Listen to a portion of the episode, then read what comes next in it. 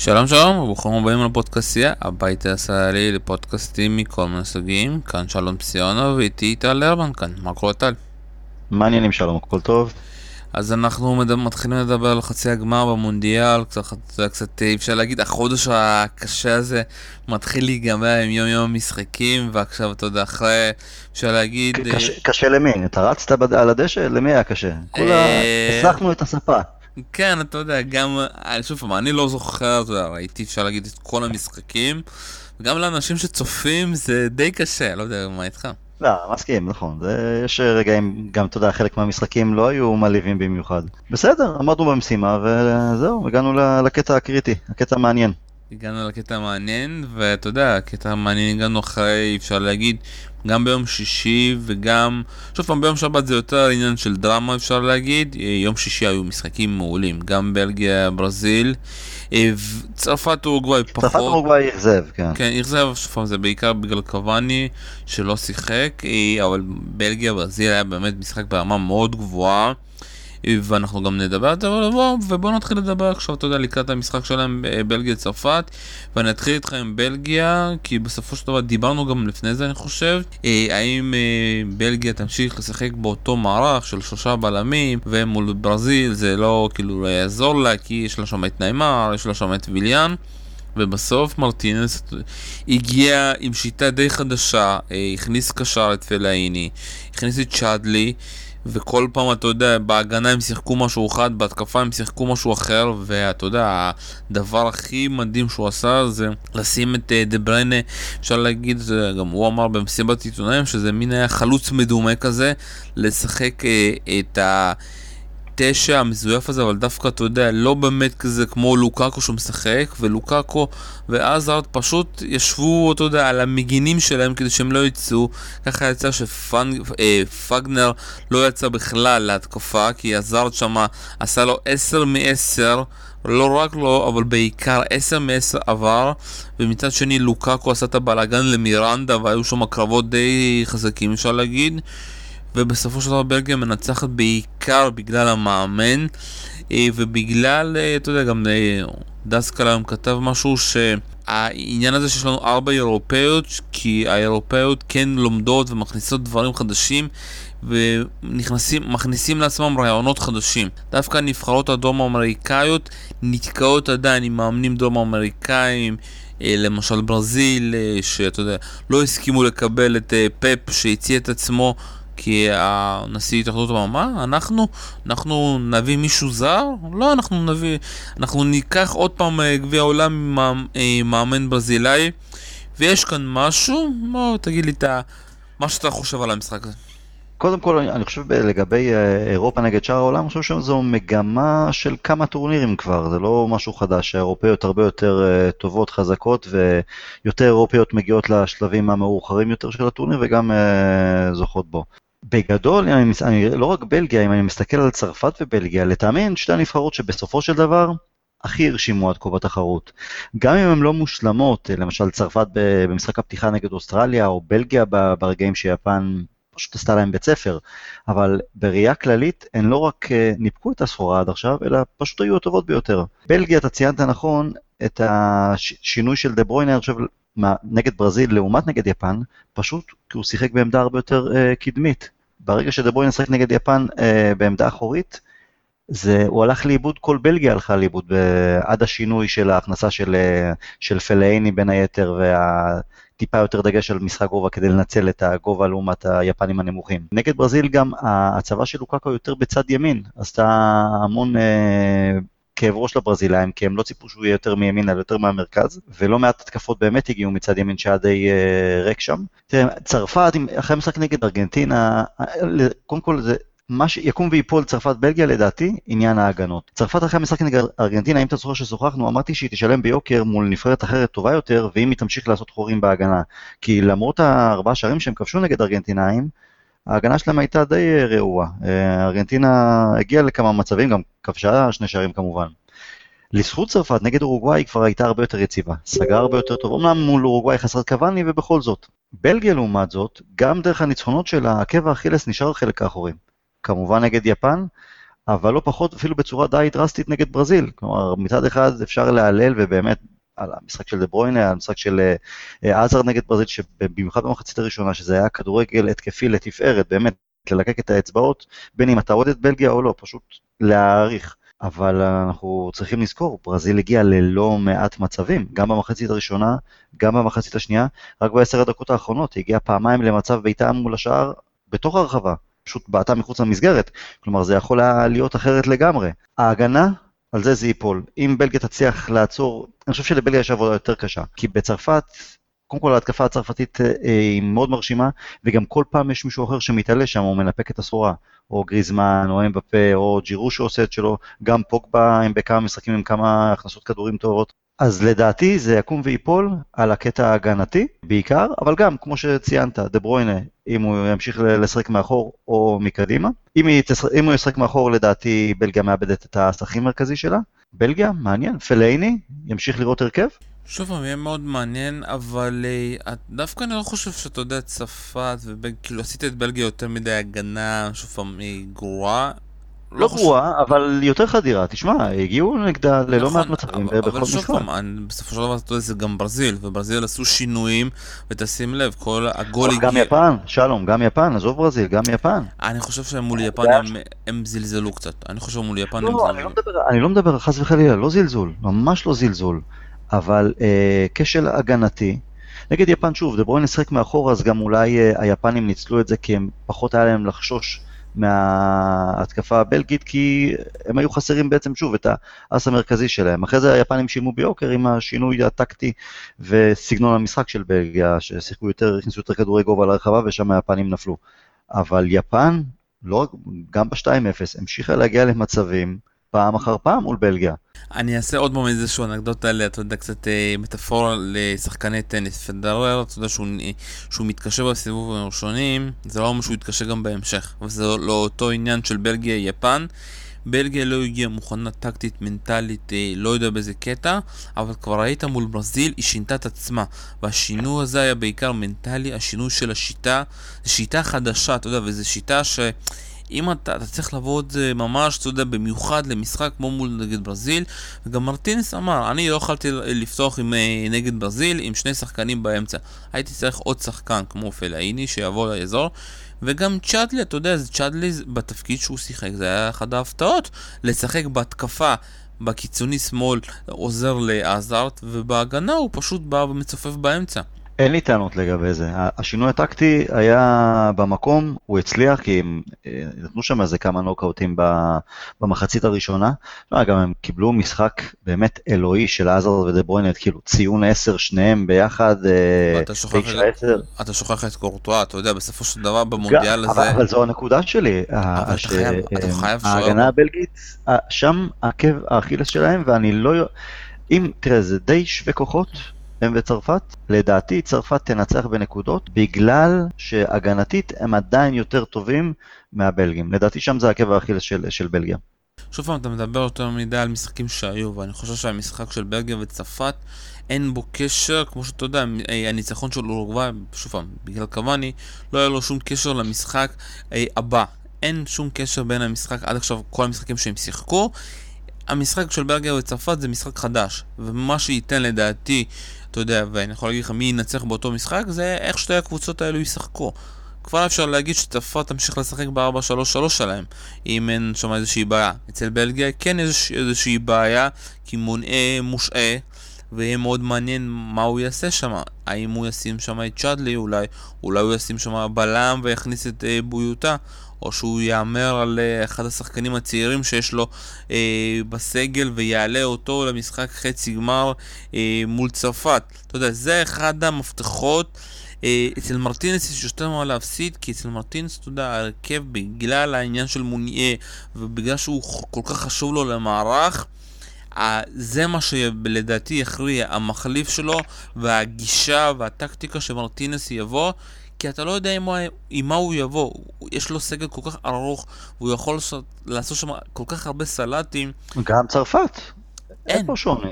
יש יש להם. גם- יש להם גם את האפשרויות שלהם. אבל דשם ממשיך לשחק ב-4-3 שלו, ולא משנה נגד מי הוא בסדר, משחק. אבל ה- ה- אני שוב חוזר לקטע ההגנתי, כי אי אפשר להתעלם ממה שהיה קודם לכן בתחרות, כי בכל זאת אתה רואה איזה דפוס מסוים, אתה רואה גם אה, יכולות מסוימות.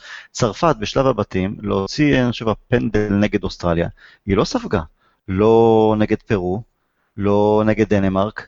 בלגיה לעומת זאת, אל תשכח, היא ספגה גם מול אקוודור זה היה נכון? אקוודור, גם כן לא. ספגה צ- פנ- פנמה וטוניסיה הם שיחקו. וטוניסיה, סליחה, ספגה צמד מטוניסיה. אז כלומר, זה עדיין, על זה זה יקום ויפול לדעתי, הקטע ההגנתי, כי התקפית, בלגיה שווה את השערים שלה במערך כזה או אחר, צרפת שווה את השערים שלה באותו מערך, כי פשוט יש לה חלק התקפי נהדר, אתה יודע, או אמבפה שאומנם נגד, אה, מה זה היה שם, ברזיל קצת, אה, לא, הם בפה שיחק מול אורוגוואי. נגד אורוגוואי התחיל לצלול שם, סליחה, זה חיכה את אה, ניימר מברזיל, אבל אתה יודע, המשחק הקודם שלו היה מדהים, וגריזמן מנפק את התוצאות, גם אם זה מבעיטות 11 מטר, לא משנה, או הגול, באשמת השוער נגד, אורוגוואי, עדיין מגלה את הבגרות והאחריות. פוגבה גם, משחק אומנם מאחור, אבל מנפק את כמה כדורי עומק בכל משחק. המגנים שלהם תוקפים ללא סוף. זה יקום ויפול על מי תהיה יציבה יותר הגנתית, כי התקפית שתי הקבוצות שוות שערים.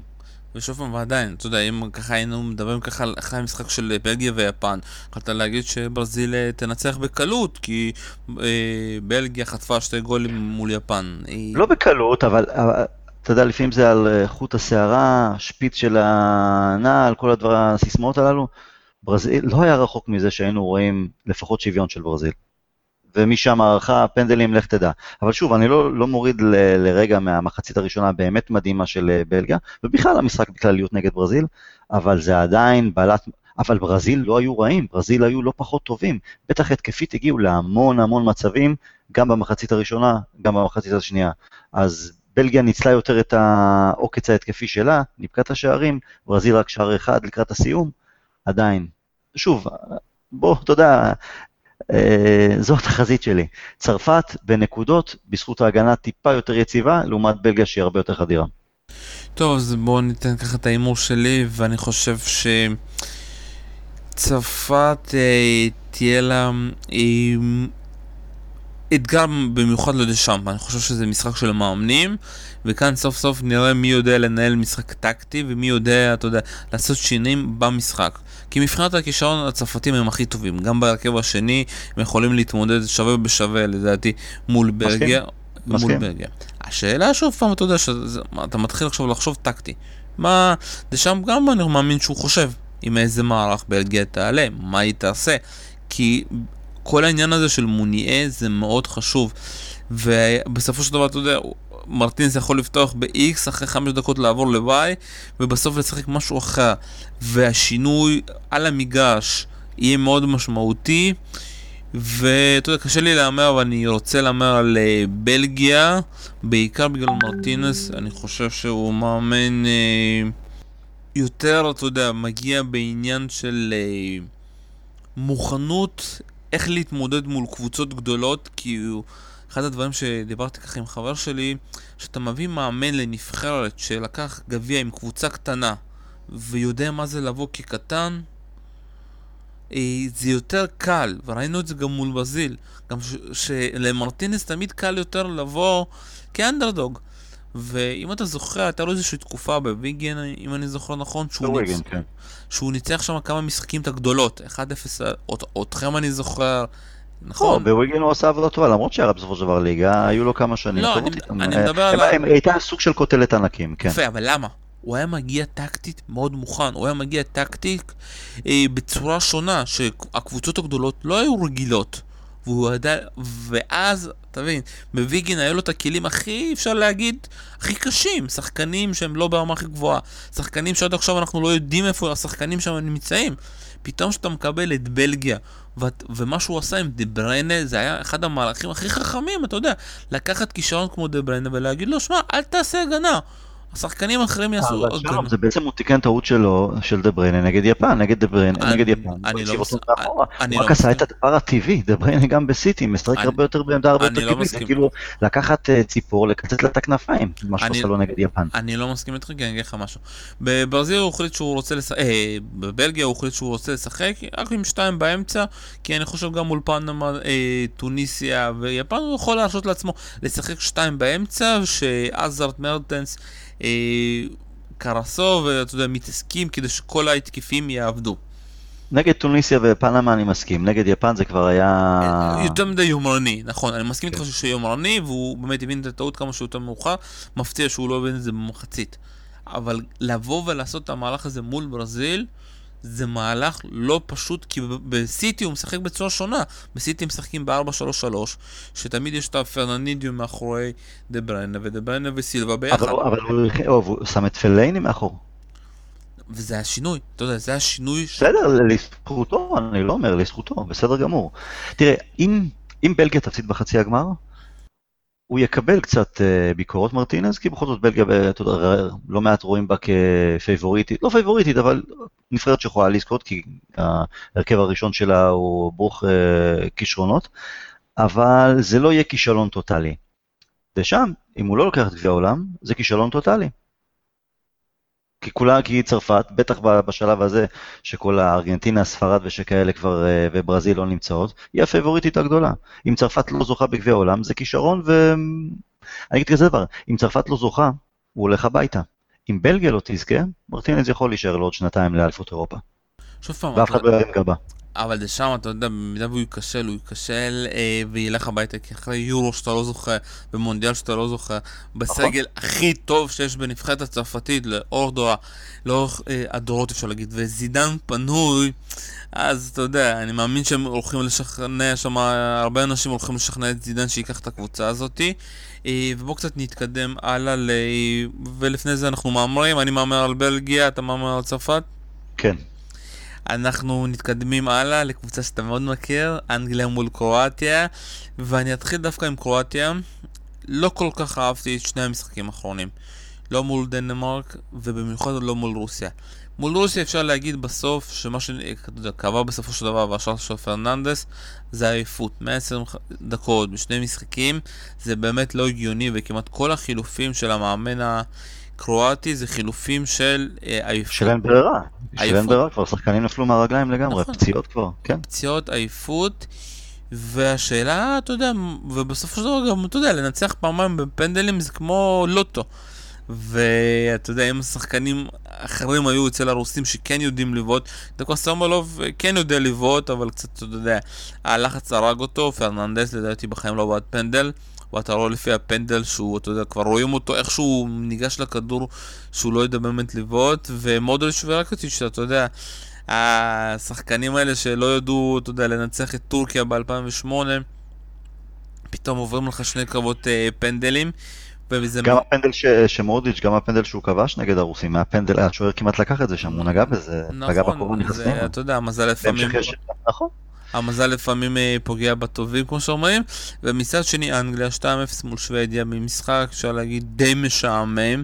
אבל אתה יודע, משחק טיפוסי כזה של איזשהו אנדרדוגית שבאה ואתה יודע, עושה את הדברים שלה והולכת לישון. אה, והשאלה, אתה יודע, איזה משחק נראה.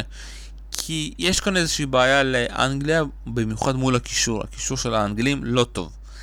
להכניס פה את דלף במקום אחד ההתקפים, גם בעייתי.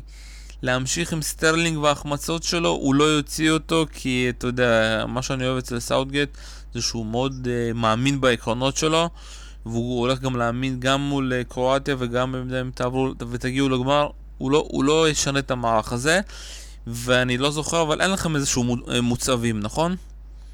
לא, אין... אבל אני חושב שבחצי גמר זה מתקזז או משהו, נכון? מתאפס, מת- מתאפס. כן, אז זה לא צריך להיות בעיה. תראה, קרואטיה, ציינת נכון, אה, שני משחקים לא מרשימים, יכול להיות שהלחץ של, אוקיי, קרואטיה פתאום מתחילה להיות סוג של פייבוריטית, זה מחלחל שם, שהם גם באים גם נגד דנמרק, אה, גם נגד רוסיה, סופר פייבוריטים, לא מנפקים את הסחורה, לא מבחינת איכות, לא מבחינת יכולת, אה, נגררים להארכה ופנדלים, ובאמת, אתה יודע, פנדלים זה 50-50.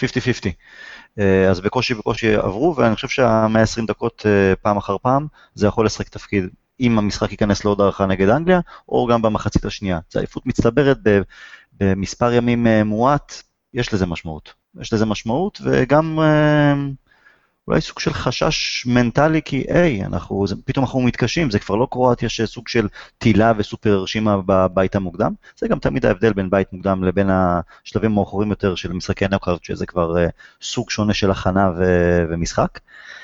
לגבי אנגליה, פעמים קודמות אמרתי לך, אני אהיה מופתע אם סאוטגייט לא ישנה, למשל ציינת את סטרלינג אז, אם הוא לא יוציא את סטרלינג שעושה פשוט טורניר רע מבחינת יכולת, אה, מחמיץ, נכנס עם הראש בקיר, טועה ללא הפסקה, אז אני הייתי מופתע למה רשפורד לא נכנס למשל במקומו. הפעם אני כן אהיה מופתע אם דווקא במשחק הזה אנחנו נראה איזה שינוי, אז אני מסכים איתך. אני חושב שאנגליה תשחק באותו מערך, באותו הרכב. אה, הקלישה אומרת הרכב מנצח לא מחליפים. זה עבד עד עכשיו לא רע. נגד שוודיה מה ש... תראה, זה היה משחק ברמה, ברמת איכות סוג של ליגה לאומית, עד כדי כך. גם המשחק, גם שוודים ואנגלים שמשחקים בשמש, זה תמיד קצב איטי יותר והכל. שוודיה בכלל אכזבה, לא, לא, לא היה שם שום, שום אתגר אפילו היא לא העמידה. אה, אבל אנגליה, מה שכן, הרבה יותר נינוחה, בטוחה. אנחנו לא רואים את העפות כדור, כדורים אה, של פאניקה קדימה או משהו כזה. מההתחלה משחקת את הכדורגל שלה, לא כדורגל מלהיב, אין מה לעשות, זה לא נבחרת מלהיבה, אנחנו לא נראה את אנגליה משחקת סטייל יפן נגד בלגיה, או בלגיה נגד ברזיל, סטייל נגד ברזיל. אנגליה זה אנגליה, לטוב ולרע, עם דגש ואיכות אולי הקבוצה הנבחרת שממקסמת הכי טוב את הכדורים הנייחים, זה הנשק העיקרי שלה. אמ, אני מאמין שאנחנו נראה את אותו דפוס. בואו קצת נדבר על הבלמים. אה, אני חושב שגם אתה וגם אני לא מסכים, כל כך מסכימים עם שווקר נמצא, אתה יודע, בהרכב ולא ג'ונס או קהל אפשר אפילו להגיד, אבל כנראה שסאוטגייט רואה משהו שאנחנו לא רואים, אבל דווקא שני השחקנים, סטונס גם אפשר להגיד שזה לא הפתעה בגלל שהוא בסיטי, אבל מגווייר, אתה יודע, הפתעה במיוחד אחרי העונה הגרועה אפשר להגיד שהייתה לו השנה בלסטה.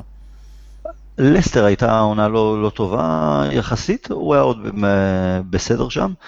ווקר, אנחנו נמשיך לא להסכים, הוא לא בלם, זה קודם כל, ולהוציא באמת את המשחק נגד שוודיה שיוצא דופן שהוא לא ניפק את הטעות שתיים הרגילות שלו, משחקים קודם לכן, זה כל פעם טעויות שבקלות יוכלו להביא לשער או למצב מסוכן, הוא לא בלם, הוא גם בסיטי לא משחק בלם. כל הכבוד לסייוגט שעד עכשיו הוא מצליח לאנגליה, לא, לא נענשת על זה, אלה שנגד אנגליה או ששמים בסימן שאלה את ההתקדמות של אנגליה עד עכשיו, אולי בצדק, אמ, המשחקים של אנגליה בסך הכל היו די נוחים. גם בבית המוקדם, אומנם בלגיה, אבל זה היה בלגיה בהרכב שני כמו אנגליה. אז המבחן הגדול יהיה מול נבחרת עם קצת יותר עוקץ התקפים. קרואטיה, אני לא יודע אם זה יהיה המבחן האולטימטיבי, בטח ובטח אם אנגליה תעלה לגמר ותפגוש שם או את בלגיה או את צרפת. אני מאוד מפחד שזה יעלה ביוקר אה, מבחינת אה, ווקר כבלם. בוא ננסה באמת לחשוב אה, מילה על מגווייר, כי לא, לא דיברת עליו. אמ, יש לו עדיין את האינסטינקט מדי פעם שמאפיין בלמים אנגליים. אמ, מדי פעם להרחיק שלא לצורך, במקום קצת יותר רוגע, אה, לעצור על החזה, לעצור עם, עם הרגל, לשחק יותר על הארץ, אבל בסדר, טורניר סופר חיובי. כמובן גם השער שכבש, אה, אני חושב שקראתי נתון שהוא לקח הכי הרבה כדורי גובה עד עכשיו בראש, אה, יותר מכל אחד אחר. הפתעה נעימה, אה, אני מאמין שלאחר הטורניר הוא לא יישאר בלסטר לעוד הרבה זמן, וגם המחיר שלו יעלה בהתאם. שוב אני בשבילו מקווה שהוא כן יישאר בלסטר, כי אתה צריך קצת להשאיר משהו מהקבוצה הזאתי, ושוב פעם, כשאני חושב על קרואטיה וזה, אני קודם כל, אותי מאוד מעניין איך אנגליה תשחק ותנצל את העייפות של הקרואטים. אני, אם הייתי סאוטגייט, אומר ללחוץ מהדקה הראשונה, לשחק במחצית הראשונה לפחות, בקצב הכי, אתה יודע, אי אפשר להגיד, הכי מהיר שאפשר, כדי לעבוד על העניין של העייפות, כדי שתבוא במחצית השנייה ותשחק איתם על עייפות. אבל משהו שכן, אתה יודע, זה טריקי, זה לא להגיע להארכה, דווקא כי גם בהארכה, אתה יודע, אנגליה יותר יהיו כשירים ובריאים. עדיין, אם בסופו של דבר זה יגיע לפנדלים, במיוחד אחרי שאנגליה ניצחה את קולומביה וכולם התחילו לחגוג, להגיע לקבוצה שלקחה פעמיים פנדלים, לא כל כך הייתי, אתה יודע, רוצה, וגם, אתה יודע, מאוד מעניין אותי איך סאוטגייט באמת ישחק, כי אני חושב שהוא כן יעשה איזשהו שינוי, במיוחד בקישור. כי כן צריך איזושהי התייחסות מיוחדת. אין לך, אין לך יותר מדי אופציות, אבל אני אגיד כזה, אני חושב שדווקא סאוטגייט יעשה בשכל אם הוא... שוב, להוציא את סטרלינג, אבל אני מניח שסטרלינג ימשיך בהרכב, אנחנו נראה אותו הרכב ואותו מערך. אם כבר לנצל את העייפות של הקרואטים, אז זה דווקא כן בעזרת כמה, נניח שהמחצית הראשונה מסתיימת בתיקו אפס, אז דווקא במחצית השנייה כן לעשות כמה חילופים בשלב יותר מוקדם. אה, אה, סאוגט נוטה לעשות חילופים בשלבים טיפה יותר מאוחרים, אז טיפה להקדים, הכנסה אם זה של אה, רשפורד למשל, אולי ורדי, ואז להתחיל גם את הלחץ, גם את המהירות, נגד קרואטים קצת יותר עייפים. אם כבר אז הדגש על המהירות ולחץ, אולי במחצית השנייה, בהנחה שהמחצית הראשונה מסתיימת בצורה אה, מאוזנת. אה, גם בהערכה. הקרואטים יהיו הרבה יותר יפים. אני, אני לא חושב, זה שהם ניצחו פעמיים בפנדלים זה סבבה, אבל זה לא, גם, היו להם כמה החטאות בדו-קרב אה, בשני, בשני. בעיטות מ-11 מטר, ככה שזה לא שקרואטיה ככה 4 מ-5 או 5 מ-5, אז אני לא מפחד מקטע של פנדלים, תראה, אה, יפה שאתה לא מפחד. אם היו אומרים את זה לפני כמה שבועות, אני חושב שהרוב היו אומרים קרואטיה סופר פיבוריטית, דברים השתנו. אנגליה מגיעה עם מומנטום, עם ביטחון, אה, אפילו שזה הושג על ידי ניצחונות אה, נגד נבחרות נוחות יותר. לא בגלל שרק שאני אוהד של אנגליה, אני גם סופר מופתע לטובה שבכל זאת הגענו לחצי גמר, ואני חושב שזה לא, לא ייעצר בחצי גמר. אנגליה תנצח. זה כמובן, אתה יודע, בגלל שאתה בעיקר אוהד אנגליה. לא, לא, גם כשאני מנסה לשים את השכל הישר עד כמה... ולנטרל את, ה... את הרגשות. קרואטיה לא מגיעה במצב טוב, גם העייפות, גם לא הרשימה. אין לה יותר, גם אין לה סגל יותר מדי עמוק, אומנם גם לא לאנגליה, אבל uh, עדיין אני חושב שיש שם מבחינת סגל רחב, לאנגליה יש טיפה, טיפה עדיפות. גם ניסיון כבלמים מחליפים, כמו שציינת ג'ונס או קהיל, גם uh, התקפית, uh, רשפורד, ורדי, מבחינת קישור לא יש שום שינוי. אנדרסון בסופו של דבר אומנם אפור, אבל עושה את העבודה המינימלית שלו. אה, דייר לא שווה הרכב. אני חושב שדייר שחקן מבחינת הפוטנציאל יותר טוב ממנו, אבל הוא לא בתקופה טובה, לא הייתה לו עונה טובה לא בטוטנאם, וגם במשחקים שהוא נכנס עד עכשיו הוא לא הרשים. אה, משהו שיכול, שני, שני שחקנים שיכולים כן אולי לעשות את ההבדל, קודם כל זה הארי קיין. אה, אין לו טורניר גדול, הוא עושה את העבודה שלו, שומר על הכדור כמו שצריך, מניע כמו שצריך, כובש את הפנדלים שלו, אבל זה עדיין לא ראינו משחק גדול של הארי קיין. אה, כמובן כי גם סובל מקישור שהוא לא יצירתי במיוחד, אבל מי ש... דיברנו הרבה סטרלינג, סטרלינג, סטרלינג, אבל מי שעדיין גם כן לא סיפק את הסחורה למרות השער שכבש בשבת, זה עלי. עלי לא בטורניר טוב. אה, גם. זהו, בדיוק. הוא, אני לא חושב שהוא עולה במאת האחוזים. אם אפשר להפיל את כל התיק על הלא כשיר ב-100% או לא, אני לא יודע. אמ, שם יהיה מעניין. שוב, אתה יודע, אחת הבעיות עם אלי, שאני עד עכשיו לא כל כך הבנתי מה העמדה שלו. מאחורי קיין, כמו שהוא משחק לפעמים. מצד שמאל יותר, כן.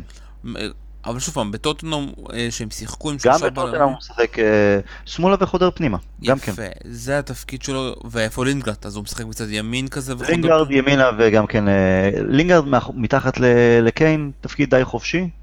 אז השאלה פה כאן אם אתה פתאום אומר בוא נוציא את לינגארד ולהכניס את דלפ כדי שיהיה לך איזשהו יתרון בקישור כי שוב פעם, אחת הבעיות מול קרואטיה שיש לך שם את מודריץ' ורקטיץ' ואני לא חושב שעם אה, אנדרסון אתה יכול לנצח אותם. נכון, אבל אני חושב שאם אתה מוציא את לינגארד אתה מאבד אה, שיווי משקל אה, של כל הנבחרת.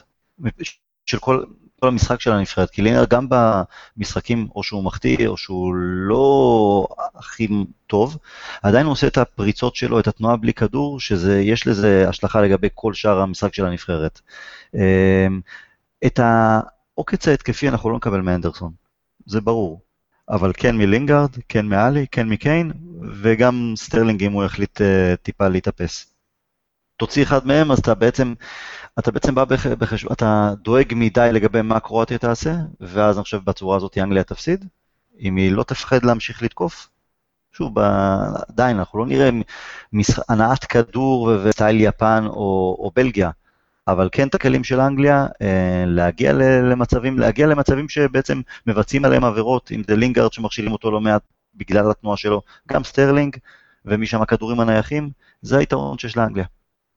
ככה לפני סיום, אתה יודע, אה, יש לכם אפשר להגיד לאוהדי יונטד איזשהו מערכת יחסים די מוזרה עם סטרלינג. כי מצד אחד... מוזרה? אנחנו שונאים אותו, מה זאת אומרת? אבל שנייה, אתם שונאים אותו בקטע טוב. כי הוא עושה לא, לך... לא, שונאים אותו, אין פה קטע טוב, לא טוב, שונאים לא, אותו. לא, אבל תחכי שנייה, תביא לי לסיים. כי מצד אחד, בלי ההחטאות שלו מולכם, לא הייתם עושים את המהפך, כי זה כבר נגמר בדרבי, נכון. ב-5-0, ומצד שני, אם לא היה לו את החודש המשוגע הזה, בחודש הזה שהוא כבש כמעט כל מחזור, אז אולי יכלתם גם לגנוב איכשהו את האליפות, אבל הוא פשוט ברח לכם שם עם חודש משוגע שכל מחזור הוא כובש בדקה 92.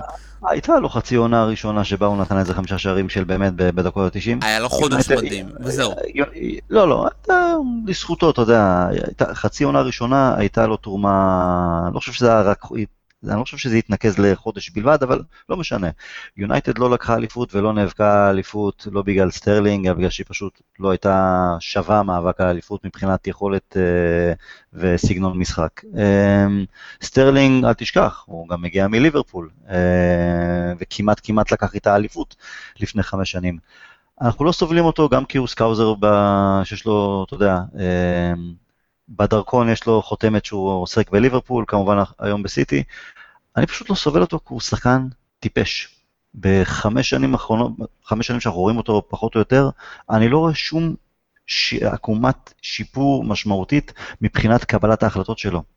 אם תוציא לו את המהירות וזריזות, אין לו יותר מדי מה להציע. ו... כי אין שם יותר מדי שכל לדעתי.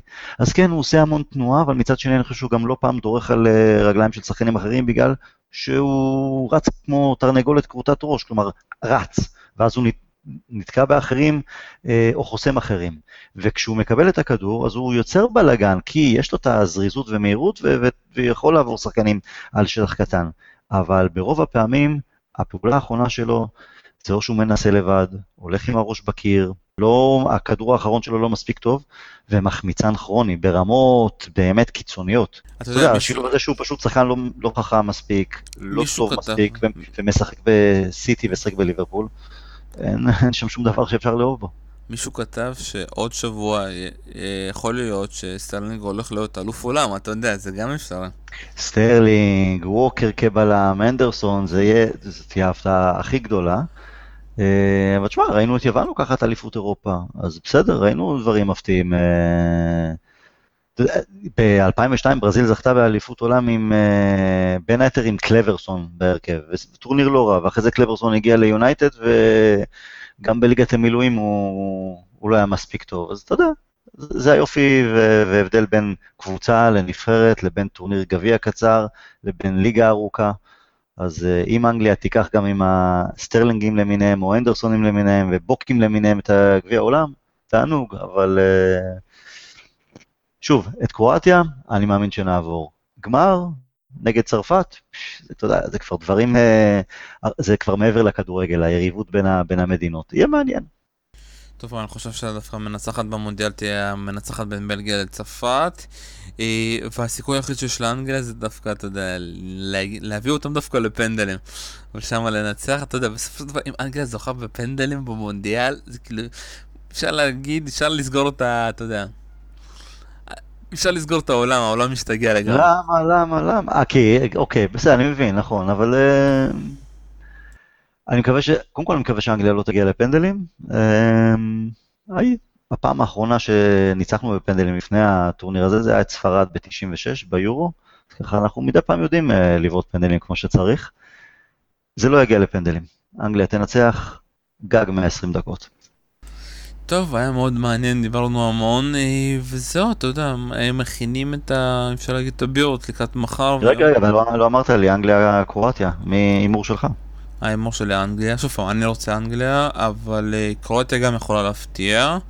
לא יודע כל כך איך, אתה יודע, הם מגיעים בלי כושר, בלי, אפשר להגיד, כל כך עייפים, שחוטים. מודויץ' כבר ממשיך יותר מדי משחקים, ואני לא יודע כמה עוד כוח יישאר לו, וגם ראית אותו בסוף מול רוסיה, הוא כבר לא יכול ללכת.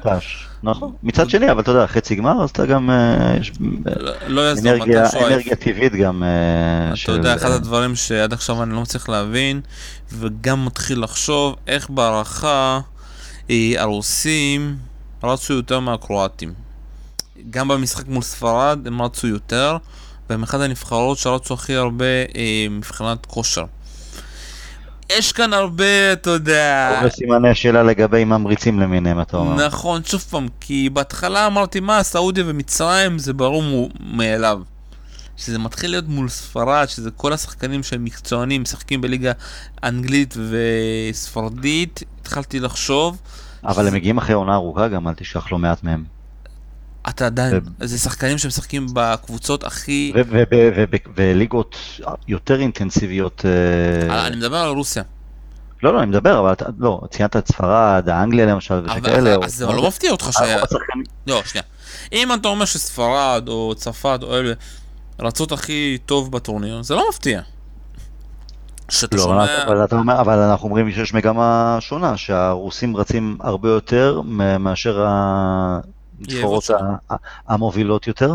וזה מפתיע. אני- אני- אתה יודע, עד שאין הוכחה באמת שיש שם איזה משהו מסריח, אז זה רק ספקולציות. נכון, אתה לא כן, חושב... צר- כן צריך לזכור שגם השחקנים של ספרד, גרמניה, אנגליה, צרפת, רוב השחקנים של הנבחרות האירופאיות הבכירות, הם אה, משחקים בליגות הרבה יותר אה, קשות, פיזיות, אה, קצביות ובעונה מאוד מאוד ארוכה. בטח בטח השחקנים האנגלים, אה, או לא רק השחקנים האנגלים של אנגליה, אלא גם בלגיה למשל, אתה יודע, אנגליה שעדיין בלי מנוחה בחג המולד ושכאלה. אז אה, לעומת שחקנים ש, של רוסיה, שרובם חושב משחקים ב, בליגה המקומית, אז פחות uh, תובענית ממקומות וזה אחרים. אז יכול, ש- אז יכול להיות וזה- שזה סוג של uh, יתרון גם כן וזה בקיץ. הסימן השאלה, מאיפה פתאום... אתה יודע, אם אנחנו נבדוק עכשיו, אתה יודע, וזה באמת צריך לבדוק כמה שחקנים ברוסיה רצו במשחקים, אתה יודע, שהם משחקים, וכמה הם רצו בליגה הרוסית, אתה תראה מספרים די שונים. והתהיה... נכון, אבל, אני, אבל אני רוצה להאמין באמת בגלל שרוסיה היא המארחת וכל הדרייב והאדרנלין הזה של, של הקהל הביתי והכל, שזה נתן להם אקסטרה, אני מאוד מקווה שאין שם עניין של ממריצים, כי זה יהיה עצוב. אני שוב פעם, זה נשמע לי קצת לא הגיוני, במיוחד בהארכה. אתה יודע, אתה, אני מסכים לנתון הזה שזה קורה מול מצרים, אני מסכים לנתון הזה שקורה מול סעודיה, כי אלו שתי נבחרות שבאמת כל השחקנים שלהם לא משחקים ברמות הכי גבוהות. אני לא מסכים לנתון הזה בהערכה מול ספרד ובהערכה מול קרואטיה. זה לא נשמע לי הגיוני. לא עושים בדיקות סמים לאחר מכן, לאחר המשחקים הללו? על לא עשו? פי מה שדסקל כתב, אה, עשו איקס כמויות אה, של בדיקות סמים, ועל פי אויפה אף אחד לא נכשל.